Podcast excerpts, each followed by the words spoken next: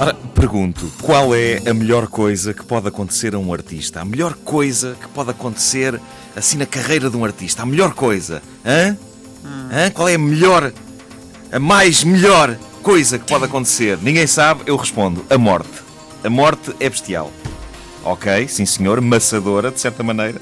É uma maçada estar ali deitado a ser comido por bichezas para toda a eternidade, mas há de facto um lado extremamente positivo que é de ter seriamente em conta. Eu ontem estava a olhar para o top das canções mais vendidas da loja iTunes e aconteceu eh, uma coisa que nunca me lembro de ter visto lá. Cinco ou seis ou sete músicas de Luciano Pavarotti, todas nos lugares cimeiros do top. Incrível. Depois fui a uma FNAC e o tipo que estava à minha frente tinha, e eu não vou exagerar, ele tinha uma pilha de discos do Pavarotti para pagar. Eu pergunto porquê? Porquê que não os comprou antes? O Pavarotti andou naquela vida anos e anos e anos a fio. Nós não conseguimos racionalizar este pensamento, mas há um cantinho do nosso cérebro que, eh, se alguém eh, nos tivesse perguntado há um ano se queríamos comprar um disco do Pavarotti, esse cantinho, se tivesse boca, teria respondido: hum, Não, ainda está demasiado vivo para o meu gosto. Uh, a minha ideia é que mais facilmente se vai correr comprar a obra de um tipo que morreu que a obra de um tipo que ganhou um prémio brutal. Há quem compre obras de artistas eh, depois de eles terem ganho, por exemplo, o Nobel. Lembro-me disso acontecer com o José Saramago. Eu nunca vi tanta gente a comprar tantos livros do Saramago e nos locais mais bizarros. Havia carrinhos de supermercados onde farinheiras, vinhos em pacote e discos do Marco Paulo conviviam alegremente com o Memorial do Convento e com o ensaio sobre a cegueira. Eu vi pessoas com livros do Saramago que eu aposto que ainda hoje não os leram, mas têm-nos lá na estante. Possivelmente estão à espera que ele passe para outro plano da existência para começarem a ler. Coitado do senhor. Diabo seja sexo surdo e mudo. Uh, outros, uh, neste momento, ainda não têm os livros. Possivelmente o autor ainda está demasiado vivo para o gosto deles. Mas é assim com todos os artistas. Eu lembro-me no dia a seguir à morte de Kurt Cobain, Lembro-me de ver senhores, uh, senhores de fato e donas de casa nas lojas de discos a comprar uh, discos dos Nirvana.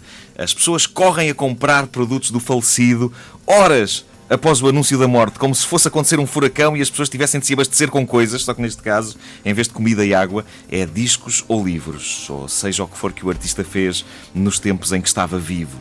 Eu acho que para algumas pessoas a morte torna um artista mais decente. Eu lembro-me de olhar para aqueles indivíduos a comprar a obra toda dos Nirvana na altura e de pensar que, enquanto o Cobain esteve vivo, aquela malta devia achar Epá, aquilo é só barulho, deve ser, é, deve ser música de drogados. Aquilo, aquilo é lá a maneira de se vestir, com aquelas, aquelas camisas de flanela todas encardidas. O pôr. Ah, morreu, coitado. Bom, deixa-me ir à loja então.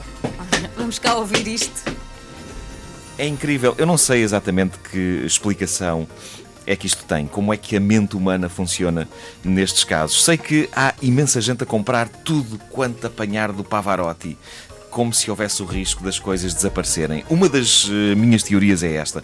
Nós queremos estar precavidos para a eventualidade de termos visitas logo no dia a seguir ao óbito. Uh, não há nada melhor que mostrarmos o nosso respeito pelo finado, uh, criando a ilusão de que já tínhamos em casa toda a obra dele. Eu imagino que isso.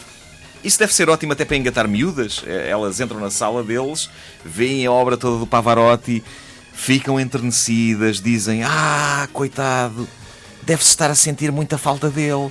E eles, depois, tentando puxar as lágrimas aos olhos, dizem: Pois estou! Na esperança de que elas lhe deem uma festa na cabeça, um beijo e, por fim, uma noite de sexo louco de compaixão. O sexo de compaixão pode ser espetacular, juventude. Praticamente todo o que tive na vida foi esse. Foi dizer. Para um artista eu penso que isto torna a morte uma coisa menos penosa. Um artista que tenha levado uma vida mal comportada sabe sempre que não irá para o céu, mas irá de certeza para o top 10. O top 10 é melhor que o céu, exceto quando sai algum disco novo da Celine Dion. Exceto quando sai um disco novo da Celine Dion. Não ouviram desde o início? Querem ouvir outra vez?